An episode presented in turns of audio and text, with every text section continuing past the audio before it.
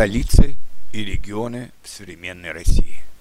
Недавно в печати опубликованы данные большого социологического исследования, которое в сотрудничестве с немецким фондом имени Фридриха Эберта провел Федеральный научно-исследовательский социологический центр РАН Российской академии наук.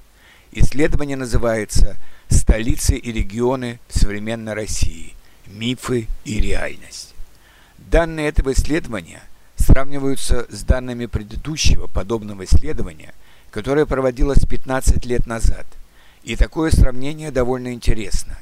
Например, 15 лет назад было выявлено, что границы между благополучными и неблагополучными районами проходят по границам городов-миллионников и всей остальной территории России. Это значило, что благополучными могли считаться только большие города, а вся остальная территория России оставалась неблагополучной с экономической и социальной точки зрения. Теперь такой вопиющей разницы нет, хотя экономическое и социальное положение некоторых регионов, например, на Северном Кавказе и в Сибири, остается сложным. К этому добавляется тот отрадный факт, что почти всюду, даже в самых отдаленных областях, люди все меньше ощущают себя, так сказать, в отрыве от цивилизации. Социологи констатируют, что за последние 15-20 лет в стране произошла информационная революция. Иными словами, информационные технологии, то есть интернет, скайп, социальные сети и мобильная связь, а не один только телевизор и радио, как раньше, охватили всю страну. По числу пользователей интернета и смартфонов Россия уверенно вошла в десятку самых развитых стран. Хотя, конечно, все еще есть разница между 92% населения, которые пользуются интернетом в Москве или Санкт-Петербурге, и 48% пользователей интернета, если считать население всей России. Всегда, а особенно для молодых, важен вопрос самореализации. И тут за 15 лет значительно выросло число тех, кто полагает, что шансы для продвижения по службе и обретения любимого дела все больше уравниваются, несмотря на место жительства. Можно найти себя и в мегаполисе, и в глубинке, в малых провинциальных городах или даже в деревне. Описывая свое понимание жизненного успеха, жители столиц и регионов становятся ближе в своих оценках и своих предпочтениях, хотя сохраняются и большие различия. Например, провинциалам важно создать свой комфортный микромир, и это для них связано прежде всего с семьей, решением жилищной проблемы и возможностью вести приятный и спокойный образ жизни, периодически общаясь с друзьями и родственниками. А вот жизнь в столицах, как представляется россиянам, дает больше шансов для очень энергичных людей. Там больше конкуренции, но и больше возможностей для хорошего заработка, для начала своего собственного бизнеса.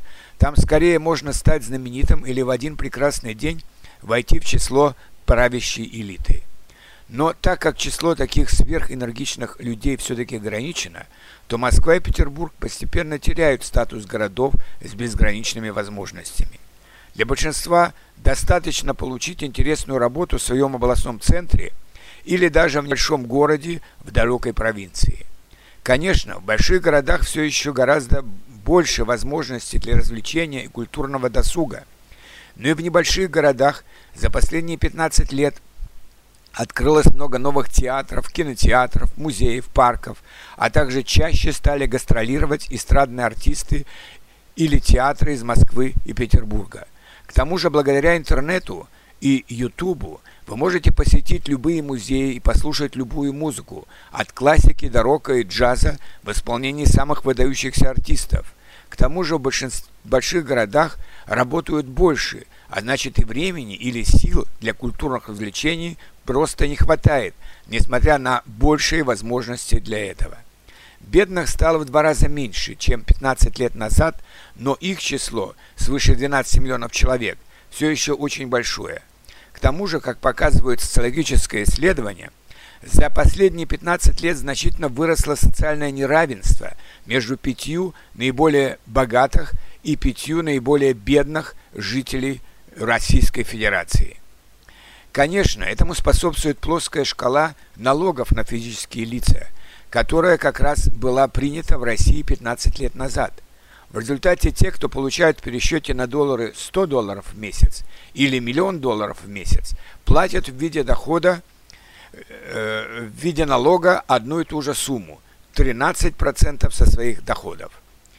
В то же время в большинстве развитых стран не только Европы, но и всего мира, включая цитадель капитализма Соединенные Штаты Америки, принята прогрессивная шкала налогов, по которой те, кто зарабатывает больше, должны платить и больше налогов.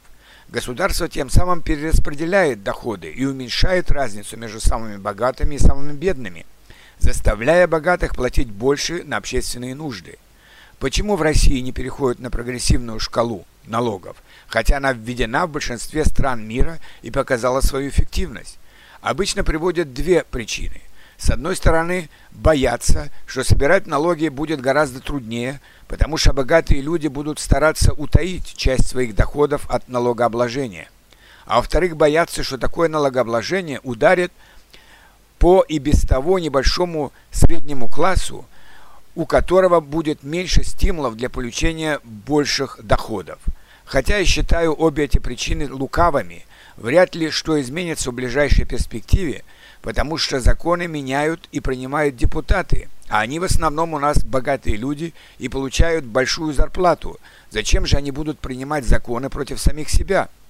Однако в любом случае такая больш, большая степень социального неравенства в конце концов может привести к социальному взрыву, как уже было в России в начале 20 века.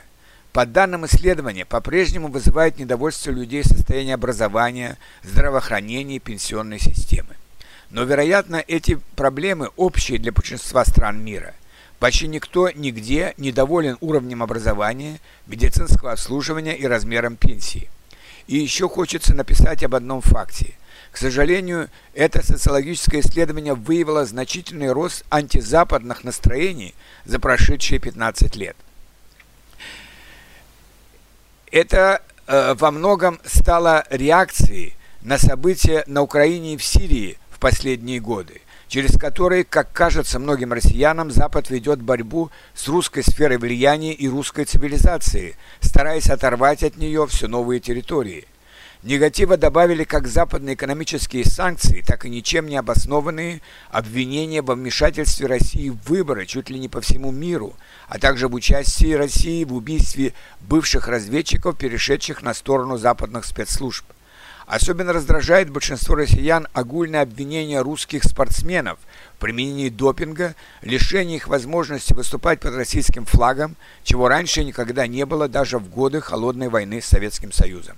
В свою очередь, многие россияне обвиняют коллективный Запад в русофобии, в лицемерии двойных стандартов, в игнорировании законных интересов России на влияние в постсоветском пространстве и на поддержку дружественных России режимов в других районах мира.